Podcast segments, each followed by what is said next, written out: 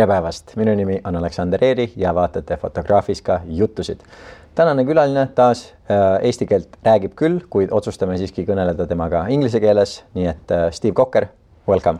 tervist, hello, welcome uh,. Very nice to meet you uh, once again uh,. First off uh,, where were you born and what year were you born? Okay, we start directly Yes. with this. Yes, I was born in Montreal, in the province of Quebec, Canada, in 1965, August. Beautiful. Yeah. And what first got you interested in uh, Andy Warhol? Um, Andy Warhol. I was uh, I was a big cinema buff since I was about you know six or seven years old. I was just watching movies a lot, mm, possibly because I was an only child, but I just like really cued into uh, an imaginary life through movies. So on TV or going going to cinemas, and. Um, around about sometime in my teen years, I would be reading lots of books about all kinds of movie uh, cinemas, and um, and what really attracted to me was uh, independent cinema or international cinema, and so I'd come across the word Andy Warhol. I vaguely knew of him as a rather to me uninteresting pop artist. I wasn't so interested in the big uh, fa- famous uh, Marilyns, Elvises, and Campbell soup cans, or um, they didn't speak to me. But then I read about um, his lifestyle, uh, what they called the factory, his big studio where people gathered and, and where he did his art and where all sorts of interesting uh, underground personalities would gather, and also did films. And so these films uh, had been taken out of circulation actually from the very early 70s up till starting late 80s, but mainly mid late 90s. They were completely mm, like unavailable to be seen. So I would read about these weird fascinating characters and descriptions of the films from some people who had seen them then and somehow it started a whole kind of imagination of like uh, of these uh, odd characters uh, that he would assemble, uh, the strange, uh, semi illegal, salacious things that they would do in this factory, and how he would go about filming them. And um, because I've always been quite attracted to documentary films, uh, even as a as a kid, and um, observing people. I think this to me was the big, big, uh, big factor that cued me into Andy Warhol because the films just seemed to be statically, you know, positioned cameras that would just film until the film went out, and almost, you know, no editing for the first three, four years. His films were all basically like this, and um, and he just positioned people in front of the camera and let them do their thing. And this to me was really fascinating. It went against against everything that it seemed cinema was was about, all the artifice and then and the acting and the drama, which is also nice. But this seemed to me to really be a way to capture uh, people behind the masks that they that that we all wear socially.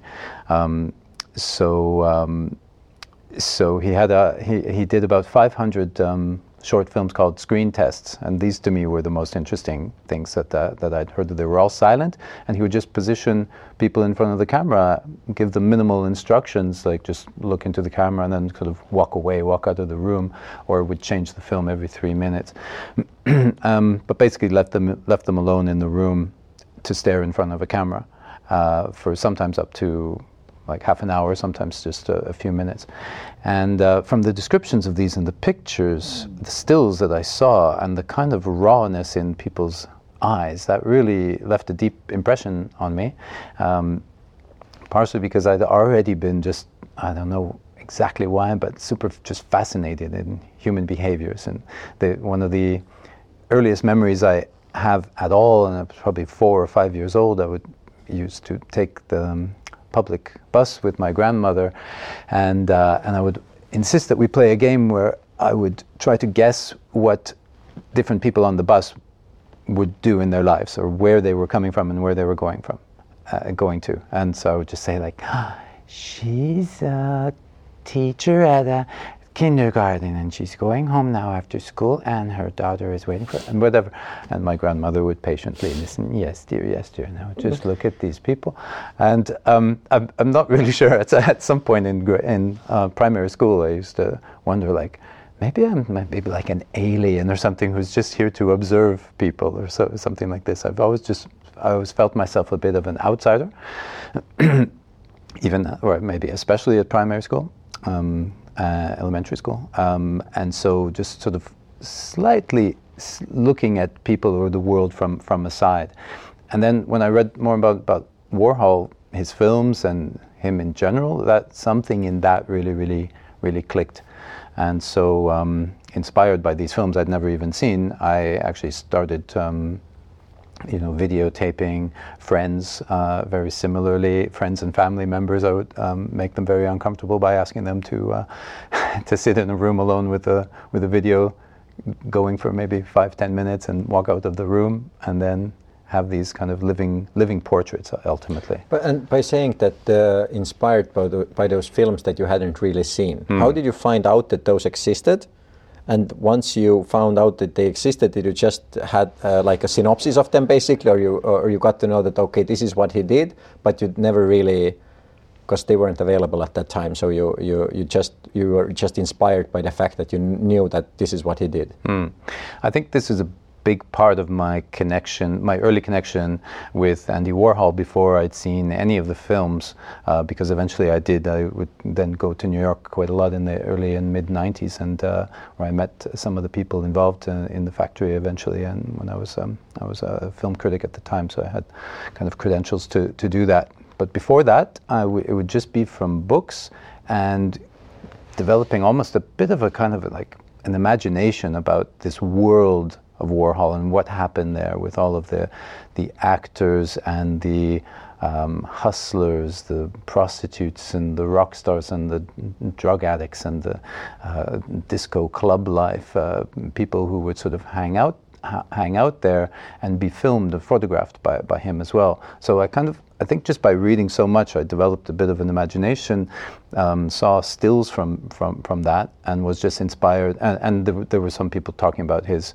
you know, technique or lack of it, of just filming what was there that I found immediately was really interesting. So, it, yeah, sometimes I would just place a, a camera in a, in a school um, cafeteria or something and film long shots because I kind of, I also saw that people tend to be um, what I would call like a kind of real or, or pure when they were at, at rest, not engaged in, in social conversation or, or doing something. There was always, it seemed like a little bit of acting, which is fine. But then suddenly I would just see when, when the friends went away and somebody was left alone eating a sandwich or something, somehow the facial expressions there were like, seemed a lot more a lot more raw, and this is what Warhol seemed to capture in some of these films as well. And what age was that? Middle school, high school? That was starting in high school into college and university. Okay, so you were still a young person, but did you Yeah. have like a similar scene in Montreal, or was that uh, was that your you had a similar underground scene, and you were like, oh, these people uh, are like us, or we are like them, or was it that your life was so completely different that this was something like wow, like a mecca? Yeah, I think I was. Uh, it was more that la- la- latter bit. I think partially because I kind of grew up feeling different than uh, than the people around me. Either my interest seems to be different. I was aware also that I was more attracted to men than women, which I knew was normal, but also not considered like part of mainstream.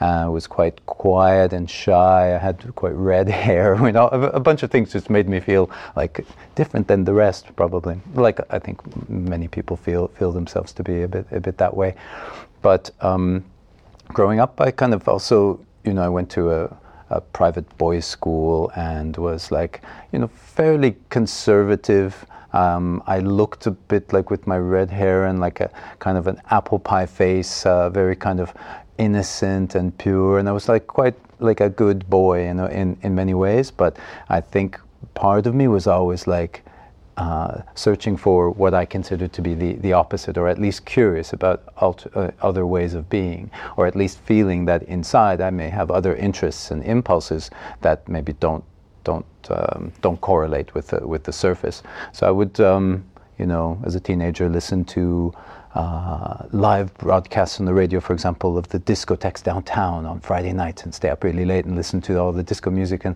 and things and just imagine like what are these people doing in these clubs? Like it sounds like and just dancing and there's all, all, the, all this kind of imagination. And so I think with the Warhol scene, it seemed to be like a whole alternate world that he created with these people. And so I think that was I was very uh, attracted to people who seemed to be quite quite different to me on the on the surface. And in college, you studied psychology, right? Yeah. Yes. So, from that perspective, looking at those films of Andy Warhol, what would you say as a psychologist or as somebody who studies psychology? What was he doing? What was like the impulse behind that, or what's is he trying to find out, out something about humans? Is he trying to show something about himself? Like, what is the machine, or what's the energy behind that uh, that creation? Mm.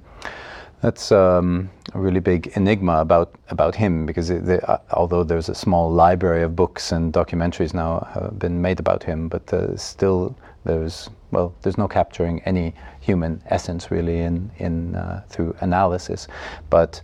Um, it seemed to me that he also had this kind of feeling of being uh, an outsider, never completely accepted uh, even though he became extremely famous during his lifetime and would be you know paid so much money and attention, he grew up feeling really awkward, uh, ugly, unattractive, teased.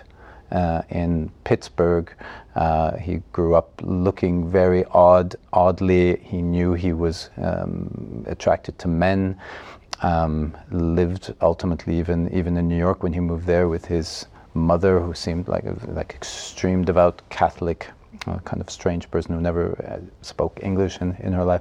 So I think when he was suddenly surrounded by these people and had an opportunity to kind of investigate them, he wasn't really into psychoanalysis or anything like this. He was quite into what the surface representation of a, of a human or an object would um, would say about about about their inner essence.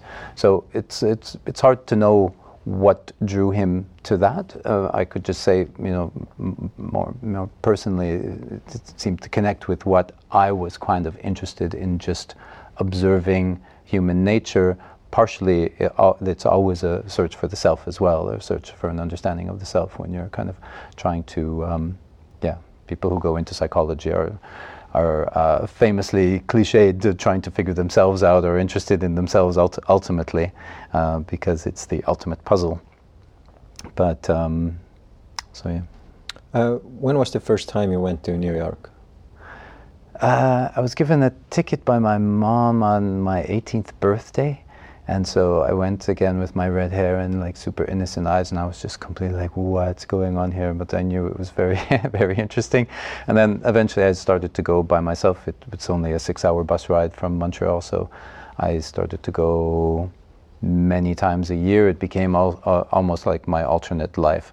Uh, at first, I would just hit all of the um, galleries and museums and bookstores and just sort of like soak in cultural references or history of the city, but also uh, it's such a cosmopolitan city. So I just, I, I, I, in some ways, I was kind of educating myself more in, in the arts, cinema as well. And then, um, and then, as I became a journal, a journalist and film critic uh, back in Montreal, then my my trips to New York became more deeper in terms of investigating film history. So I would hit all of the bookstores and any kind of um, exhibits. And then eventually, like because it was the city of Andy Warhol, I started, and I can't remember exactly how, but like especially in those days without internet and stuff. But like I met up with a number of people from from the factory or from the from um, from his films uh, on the kind of pretext of doing an interview and, and an interview um, uh, article, which I, I, did in, in some cases, um, but was more to just meet these super freaky people who were still hanging out in New York City, and uh, was able to able to do that. Beautiful. How did you become a film critic? how does one become a film? I kind of stumbled into it. What happened? I had um, got a couple of degrees in uh, psychology and social work, um, and worked for a few years as a counselor with um, uh, schizophrenics and manic depressives and bipolar. Uh, people in what's called halfway houses, where they're released from the hospital and live in, in semi-independent um, living. But all the while, this passion for for cinema had continued, and so basically in my free time, going to films and studying about films was a main passion. And writing i'd been also writing stories and uh, diaries and things since i was also like uh, like six at six years old It was my first um, first uh, little uh, story if we could call it that. And so um, i i had a real urge to to write about cinema. And i just contacted our local independent uh, newspaper that I was reading anyway and asked if they happened to need any any extra help or, or, occasionally just to try try it out and they did. And so I did that started just free and kind of as a kind of a hobby. And didn't think it was going to go very much but I kept getting more and more requests for longer articles and things and saw that I could actually make a living with this. And and so and that was really in line with these two passions at the time which was writing and cinema. I'm going to come back to that, but because you mentioned working with uh, schizophrenics and manic depressive people, uh, what did you learn from that? What did you learn from those people? Oh, so much, so much fo foundational um, sense of uh, of being human. I think.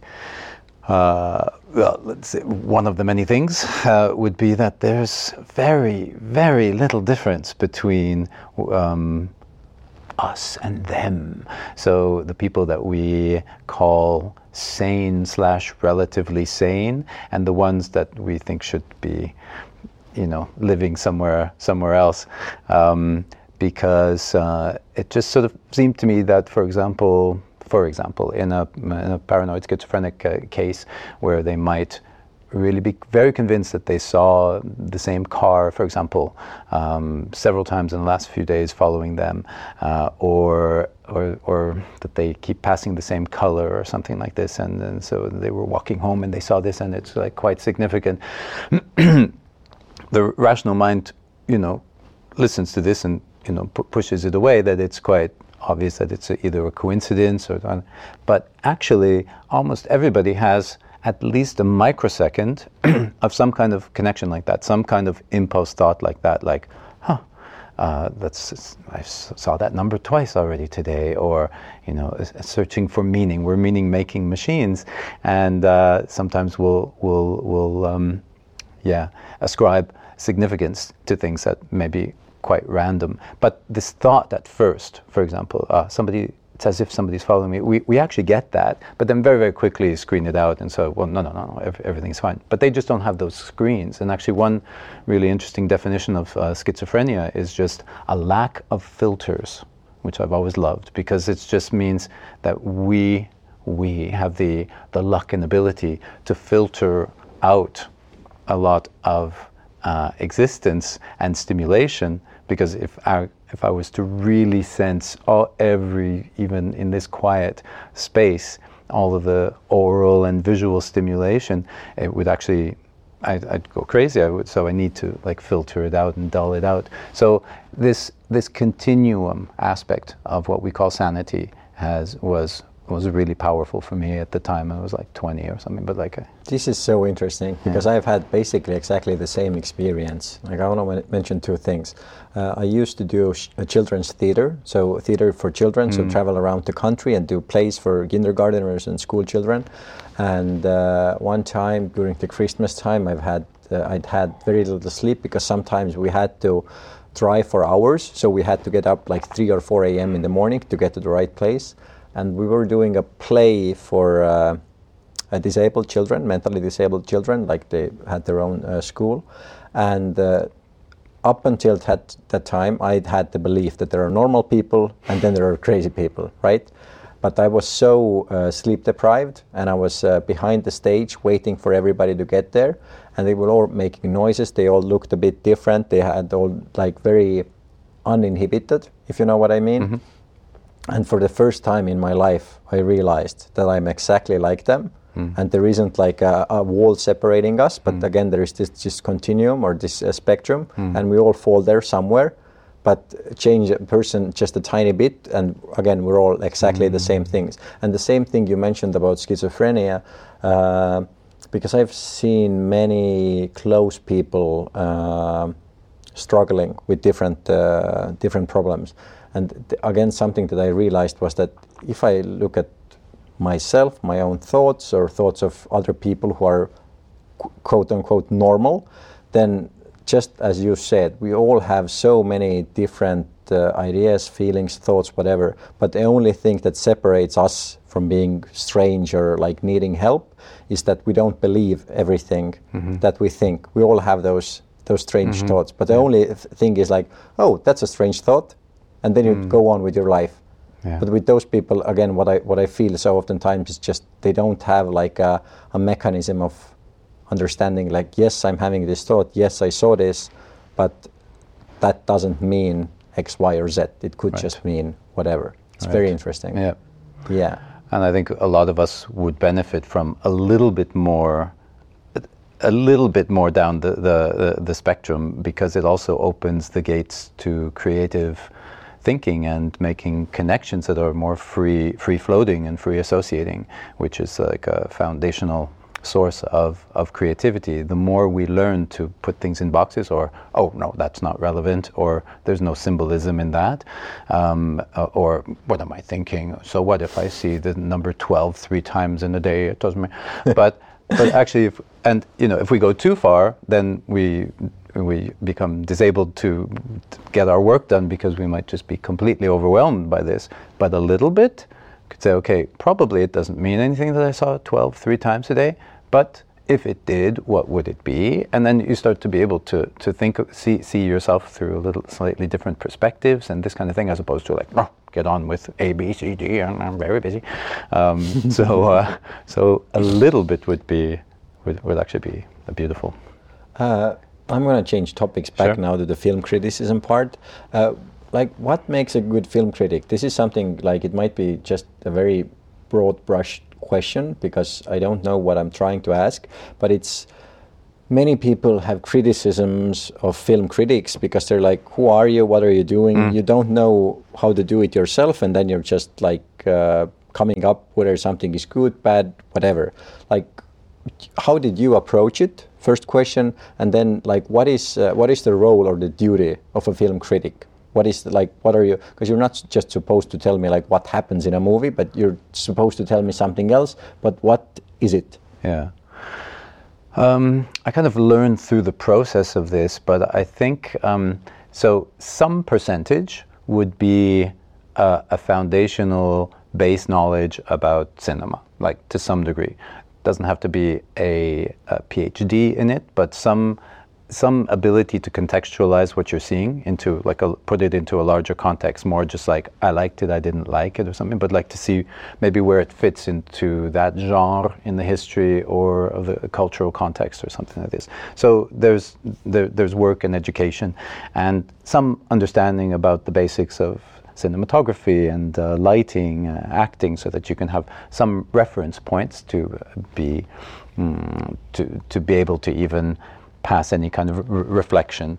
But I, I think the majority of it, and what I always try to do, is to offer a personalized reflection um, of my reaction to to this cinema, to this to the to this film. So there's part of it that's explaining a bit about what the because the reader doesn't always so much care. You know, what does Steve feel about this? Um, uh, or partially, actually, they do, and that's what will connect with them if they can get something personal. But they also kind of thinking, should I go or not? The kind of they they want to know.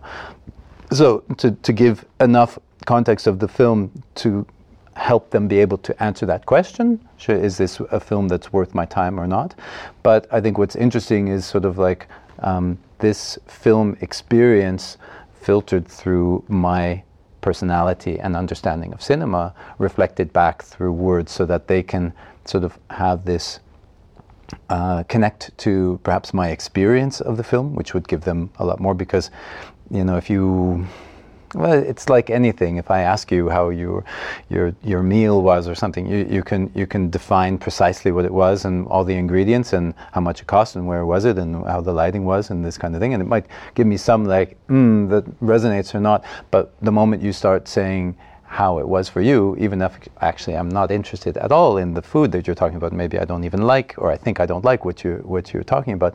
But your experience of it, I'm I'm I'm kind of hooked, and so I really tried to. Um, to, to offer offer that um, without also being like too you know getting into my personal story or something, but to, to make it kind of to make it personal and not to sound definitive like this film is this mm-hmm. or anything like that because yeah, that's always an illusion.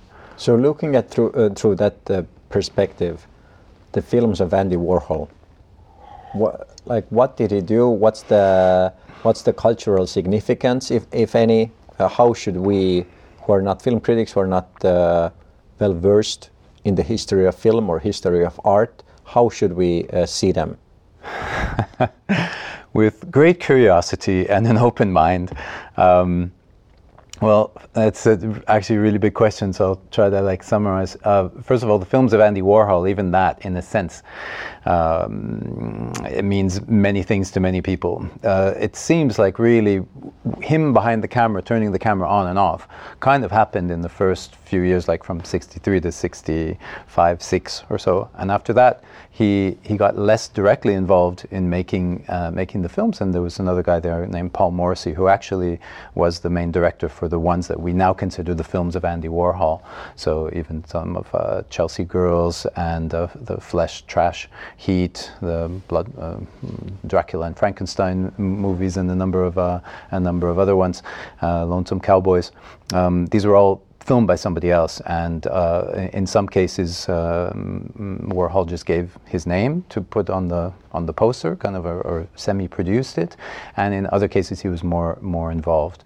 So these film, he just used film basically as a medium, one of many mediums, because he he'd used you know silkscreen and photography and Polaroid photography and art and uh, the interviews, also text, like he founded Interview magazine, and all of these different different mediums. In a way, he was kind of like a pop art renaissance man in that way. Was to kind of uncover or expose people in their natural state.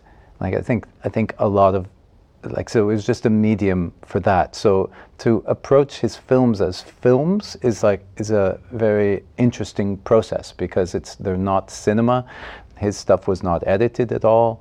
Um, uh, no sound in the first years. So, but but but but it's also really fascinating to see what he did with the potential of that medium to uncover real personalities to to to to go beyond beyond the mask uh, instead of just um, well not just but uh, you know Hollywood cinema or most most films would would be heavily scripted and um, uh, with stories and storyboarded and, the, and this kind of thing. And he he went against all of that and still came up with something that's ultimately quite compelling, even though for most viewers they were very, very boring. There's you know films that would last hours. For example, his first main one was Sleep, which was five hours of a, of a guy sleeping in different positions, for example. Um, but what's ultimately fascinating for me about the films like Sleep, or there's a number of other ones where you're watching, and even you know watching a face for 30 minutes is, is a challenging thing, especially now. Um, but what's, what happens, what's really beautiful, and what cues into, I think, something else I really liked in there is that the smallest tiny things that happen, for example, an eyebrow going up, or somebody sniffing, or something like this, suddenly within the context of that film, which can be a bit tired, like, okay, do I need to see everything? Suddenly, some little thing happens that normally is completely inconsequential and uninteresting, but within the context, it becomes monumental and significant. And it trains your brain to actually focus on the small details that we just toss away as insignificant or uninteresting. And, and that opens up a real appreciation to, to life itself, I think, in the, in the small details of things. So to be able to appreciate uh, what he also called the landscape of the human body, for example, in its micro movements uh, or in the way shadows fall over certain parts of the body uh, or in some giveaways that another mask is falling by the way you know eyes squint or something like this.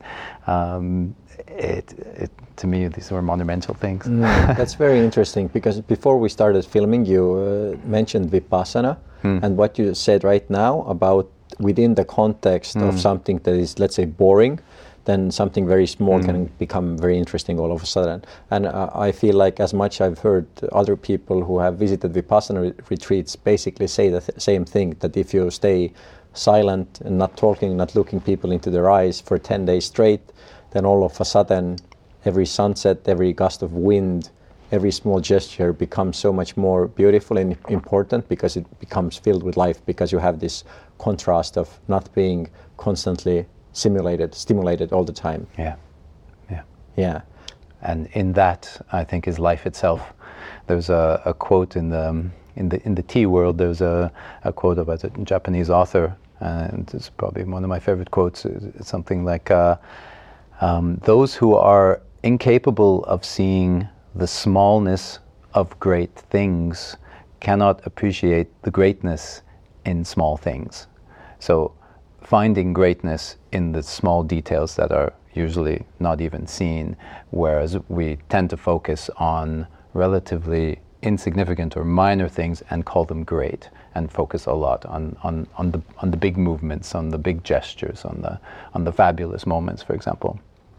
And this is an invitation to completely throw all that away and find momentous beauty uh, of, uh, of potentially emotional significance in, in a facial expression or a little twitch or in some, in some beautiful de detail. So. Uh, was that something that uh, you always had an intuition for, or uh, uh, did a mindset like this grow on you as you've aged? Um, I think there was some, there was definitely something always there, certainly not formulated in anything like this, uh, like I say, even in my teenagers, but uh, maybe because uh, some people know me as quite a typical Virgo, Nazi, uh, so quite detail oriented. So maybe there was something in kind of the way I tend to approach life and like looking at small details and thinking about numbers. I again didn't have brothers and sisters so yeah my interest was in cinema and and music. I mean i had thousands of albums uh, at some point and i would just sit for hours like thousands of hours probably just sitting and really listening to to to music. Both my grandparents were also musicians my estonian grandparents. So possibly also through them just like listening for the tiniest little sounds and and things. So i i think somehow without understanding it, I probably trained my brain a little bit to just notice small, small details, and then mm. at some point that transferred into kind of human behavior or something. Uh, was the knowledge of psychology something that, uh, when either looking at films or being fascinated by somebody like Andy Warhol, seeing his work, is that something that you have to try to switch off, Do not try to like psycho psychoanalyze uh, everything or everyone that you see, or is it something that has helped you uh, being a film critic, for example?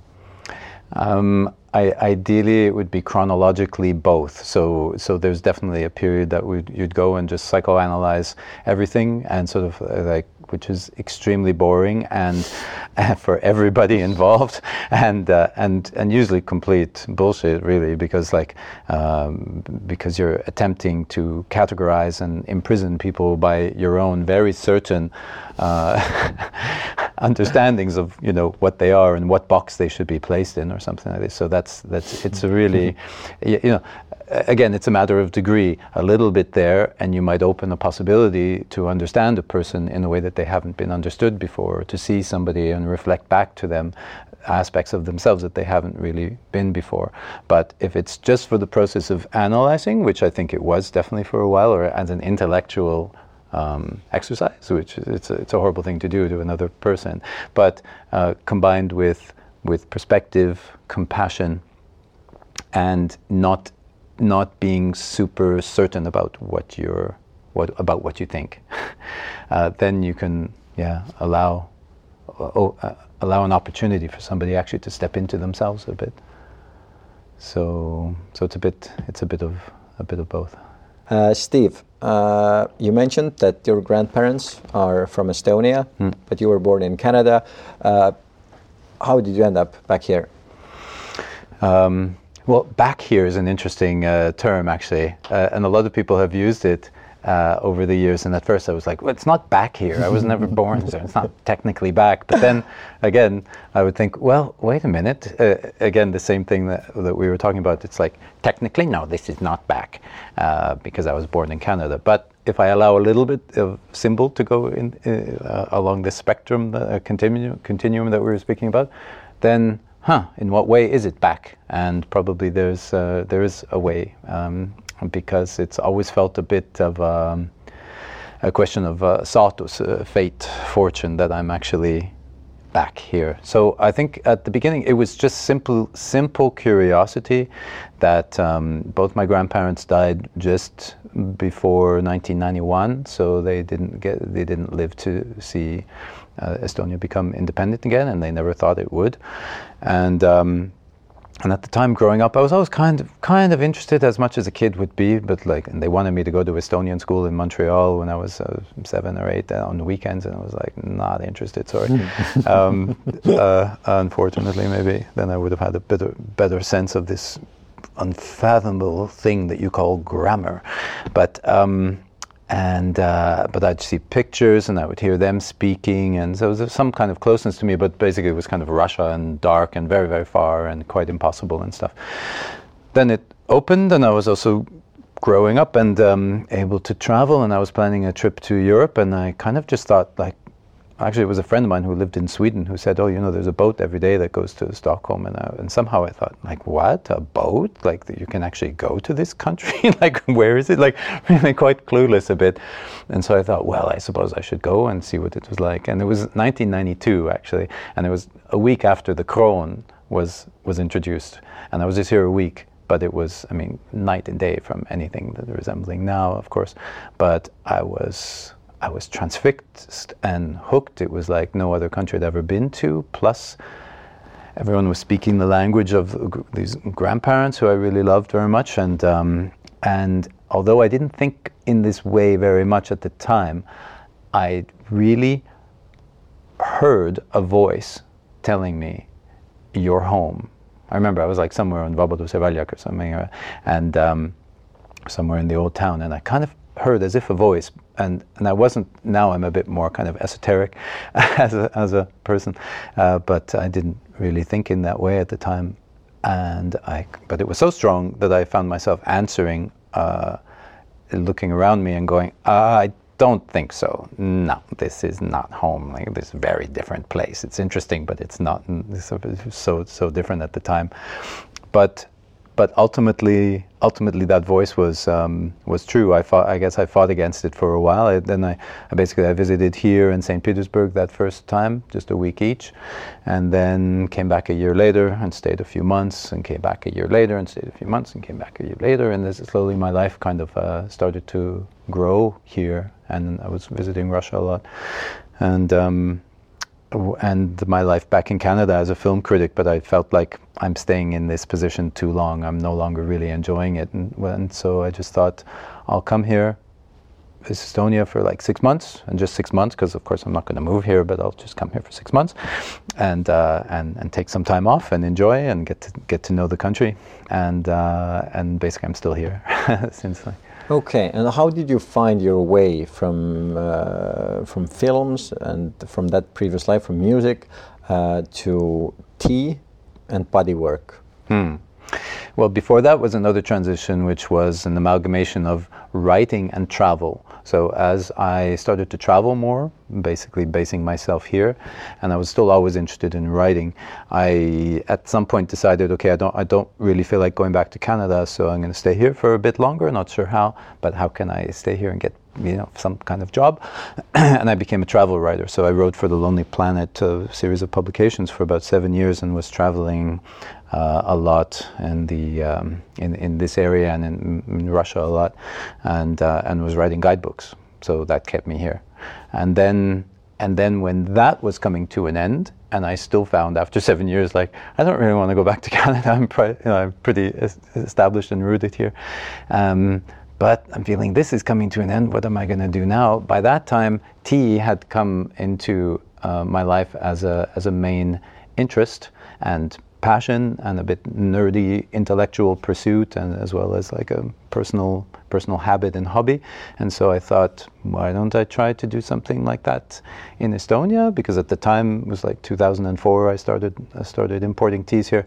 There was very little um, choice, and I kept complaining how like shit the tea selection here. But in Riga and St. Petersburg, they have tea salons, and but Tallinn has nothing. And then I kind of heard myself complaining one day again, and just say like, well, would you just shut up then and do it yourself, or do do something yourself? So I started um, an attempt at being a businessman, which is still being attempted to this day. um, so I just started um, slowly importing uh, better teas and uh, got contacts in, in Germany and went to China and uh, one by one started um, selling teas to uh, restaurants and um, hotels and various things and just sort of um, grew from there. And now there's a shop and we, yeah, it's quite a big, big uh, infrastructure. And then massage, I was always kind of also interested in, well, not always actually, I don't know, like uh, I started. I took my first massage course in 1998, and that all that was also a bit of a, a, um, a random a random thing I just did with a friend because I was suggesting that he does this, and he said, "Well, hey, if you're going to make me go do this, you come with me as well." And I thought, okay. Um, but that grew into a very serious hobby for me. So basically, I've never stopped taking uh, various kinds of bodywork and uh, and massage courses all the way, but all, all, this time, but kind of relegating it most of the time to just hobbies or things I would do with offer to friends or a way of communication, nonverbal communication. Um, but that has developed a, a lot more as well, and now it's to the point where yeah, I'm kind of I, I, do more of that actually than than, than my, my tea life, I suppose. So for me, those two things have to do with something that I feel in our country and in the Western world in general, we have big problems with. First one with tea, it's slowing down, hmm. which I feel is very important, yeah. which we don't do enough. And the second one with body is that human beings, especially men in our country and in our world, are not very much in contact with our bodies. Hmm. We're very cut off from our emotions. Uh, are those two things that I mentioned something that you have also felt that have also been a reason why you do those things, or is it just uh, that for whatever reason you like tea and you like body work, and uh, the things that I mentioned don't seem that important to you? Yeah, they're completely irrelevant, and I can't understand why you're asking me these kind of questions. For heaven's sakes.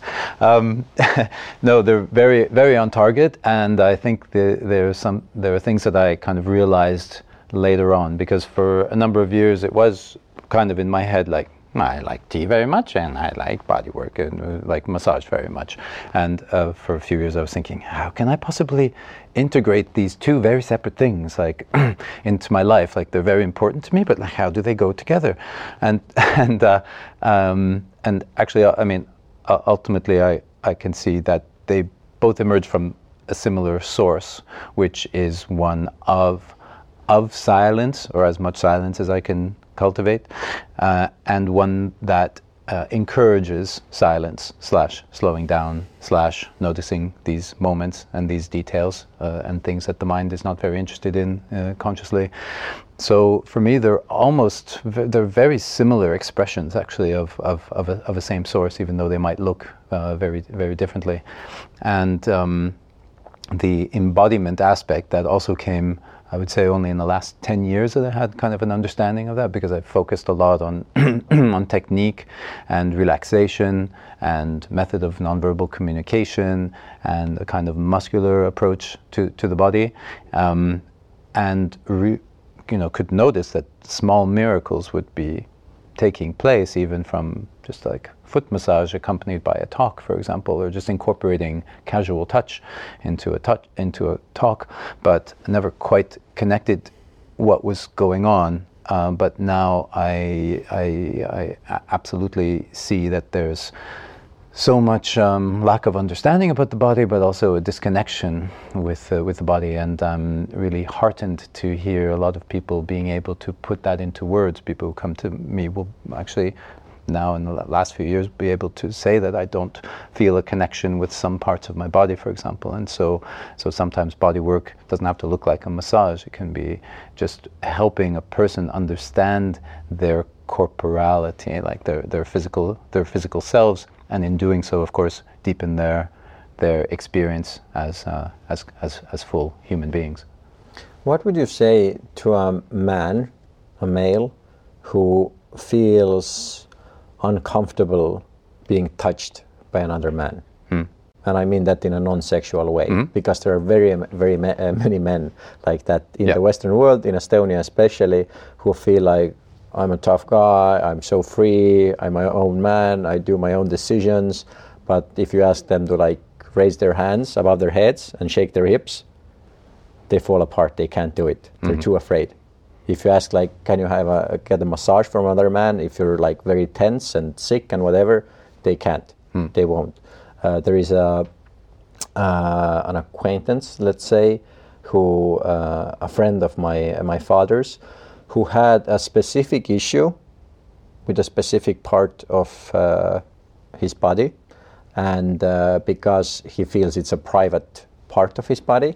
He wasn't willing to uh, go to a doctor, and he basically said that if uh, if it, if it should ever go that bad that I need to go to a doctor, then I have a gun to uh, take care of that problem. Basically, meaning he would rather kill himself mm. than let another man, not absolutely non-sexually, uh, touch him physically. Mm.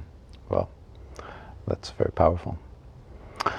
Um, well, you've also threw a dart kind of at the at the center of, of, of a lot of what we've actually spoken about because, um, especially now, but already for many, many years, um, well, m- a majority of my clientele are men, and so I actually work a lot more with men, um, but n- not exclusively. But what I started noticing even before I was quite aware of what was going on, but just the the fact that I've um, well, the fact I said I'm more attracted to to men, so that's like brought me close in contact into men. But I tended actually not to um, identify too much with the gay community or something. So I've actually from high school on, I don't know why, but I've been kind of like drawn to and a mutual drawing to you know heterosexually identified men. And so there was a, a lot of time of like either friction or some kind of like interesting contrast in these relationships and, uh, and, and things. And for a long time I just was nervous or didn't understand it, much about it. But over the years I've seen I mean now in the hundreds of times some real deep beauty and deep relaxation uh, when uh, guy can let himself be touched, admired, hugged, massaged, something like this, and it can be a completely non-erotic or non-sexual way, but intimate always. It's uh, always there's an intimacy, but together with um, safety, a feeling of safety, comfort, and yeah, non-expectation and how healing that, that is. I mean, and, and it's sad for me to think that I'm actually pretty rare to have seen so many examples of this in my life um, because these same people have, you know, many times who've never touched their own friends like this, maybe have a real need to be approached in this way, but unfortunately society doesn't make it easier, doesn't give scripts for men to follow to be able to touch in this way. So now uh, people come to me for this, and uh, and still have my friends with whom I'm like quite kind of like touchy, you know, in, in, not always with with everyone depends. But I also am able to I do workshops, for example, and do some um, workshops in festivals like Tantra Festival in Sweden, for example, where I lead some um, workshops just a few hours long, but for like brotherly touch, I call it like uh, like um, platonic, intimate touch for men, something like this and uh, I make it very fun and like and things like this because then there's always like uh, whether it's 20 or 70 very nervous looking uh, guys come in from all ages like and really like sometimes telling me before i think i'm going to have to leave this workshop it will be intense for me because maybe they've been abused which happens a lot unfortunately uh, or they're just you know homophobic for most of their lives or they have something and i think I, i'm going to need to leave. And by the end they're like little puppies like allowed to just share physical space um, so it's a huge, huge need, I think, for m- most people. I also don't necessarily think everybody must have this kind of relationship, but um, and so what would I say? Uh, it's a it's tough uh, question. I, I, would not impose anything on anybody who's not ready for something. If somebody comes and says that they're very uncomfortable about this, but they, they, they're sick and tired of being uncomfortable about it, which I hear a lot, uh, or that I have these friends and I don't even feel I can give them a hug or cuddle or something with them, what can I do? Then I would either, you know, through talking, explore what they might feel safe in exploring, or just give some tips on how to incorporate casual touch.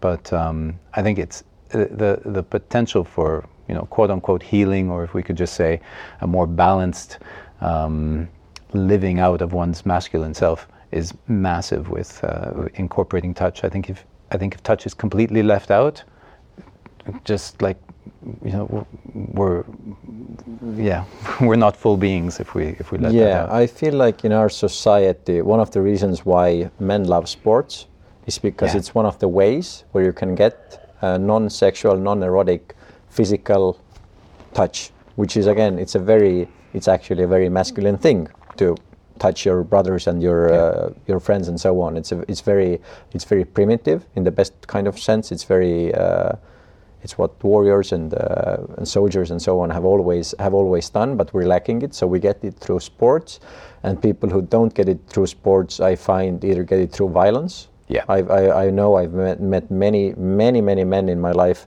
young men my age, older, much older, who have the need to get absolutely drunk and start fights. Yeah. Because through fighting, you again you get at least you get that physical uh, physical closeness. Right. Uh, and uh, and if you don't do neither of them, then usually we have men who have a lot of pent up anger. And uh, they get like random diseases that come out of nowhere. But, but actually, it's like 30 years of suppressed uh, suppressed needs and mistrust for other men too. Yeah. There's huge lack of trust on the part of men uh, towards other men. Yeah, but it's but it's always connected to like believing that if another man touches me in a non-erotic way and I find like comfort or solace or anything yeah. like that, yeah. that means something about me. Yes. That means that yeah. I am X, Y, Z. And this is it's such a toxic mindset that uh, I, I really hope that we can we can grow past that yeah, in yeah. the coming years. Yeah. Uh, I have time for a few more questions. Uh, first of all, the motto of Fotografiska is inspiring a more conscious world. Uh, mm. What do you feel inspires a more conscious world? How can we, how can you, how can the viewer inspire a more conscious world or create mm. a more conscious mm. world?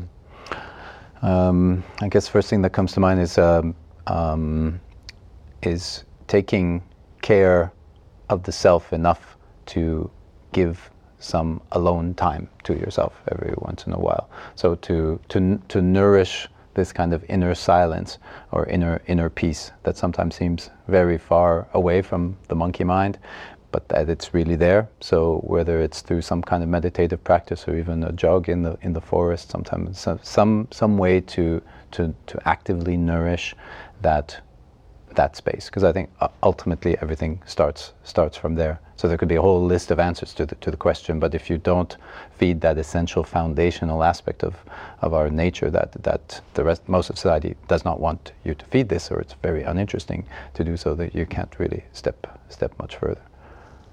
Beautiful. And, yeah. um, have you had anything uh, important, uh, important values, important beliefs that you've changed your mind about over the course of the past 5, 10, 15, 20 years? Hmm.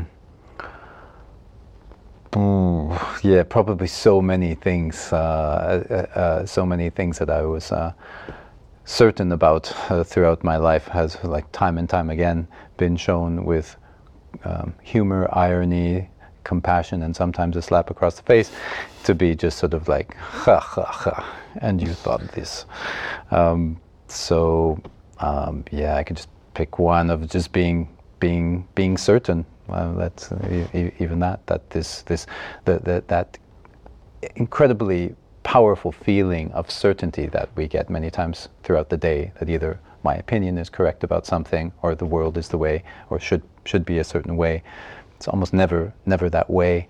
And um, and so yeah the more alternate perspectives we can have on things the, the more that that is softened up um, so yeah I would probably say that's um, that that's like a really cr- cr- critical one this letting go of this certainty of life Wonderful. Uh, so you have the Chado tea shop. We didn't Yeah. mention it. We kind of uh, walked around Sure. it, but you have the Chado tea shop. So if anybody is interested in fine tea, they can find you in Old Town. I know, right? Yeah, it's on Uus Uus Uksteist, uh, Uus uh, e- 11. We have the best staff in Tallinn, I'm pretty sure. Beautiful, and Yeah. also the best art on the on the windows Yes. by a great childhood friend of Yes, mine. Erik Hallik, yeah, yes. yeah. Uh, uh, is there anything else you wanna say, leave people with uh, before we start? Start? No, we're not gonna start. We're gonna stop. Um, well, every start is a new beginning, um, and the ending is a new beginning. Um, uh, well, to, to read a bit more of the, my philosophy about tea and touch, uh, there's uh, I have a website called teaandtouch.com. Um, that would be one thing, and um, hmm, yeah, mostly uh, really thank you for your uh, for for your presence and your awareness, and for the the your ability to create a space into which other people can step out into, which is one thing I really admired about Warhol as a kind of a character. He created space in which people felt comfort- comfortable to be themselves, and I think it's an important uh, aspect of uh, of an interviewer as well. And so you've just done that with me today, and that's a, a great a great uh, great pleasure. Thank you very much, Steve Mm. Kokaru Thanks. uh,. suur aitäh kõikidele vaatamast ja kohtume juba järgmine kord. aitäh.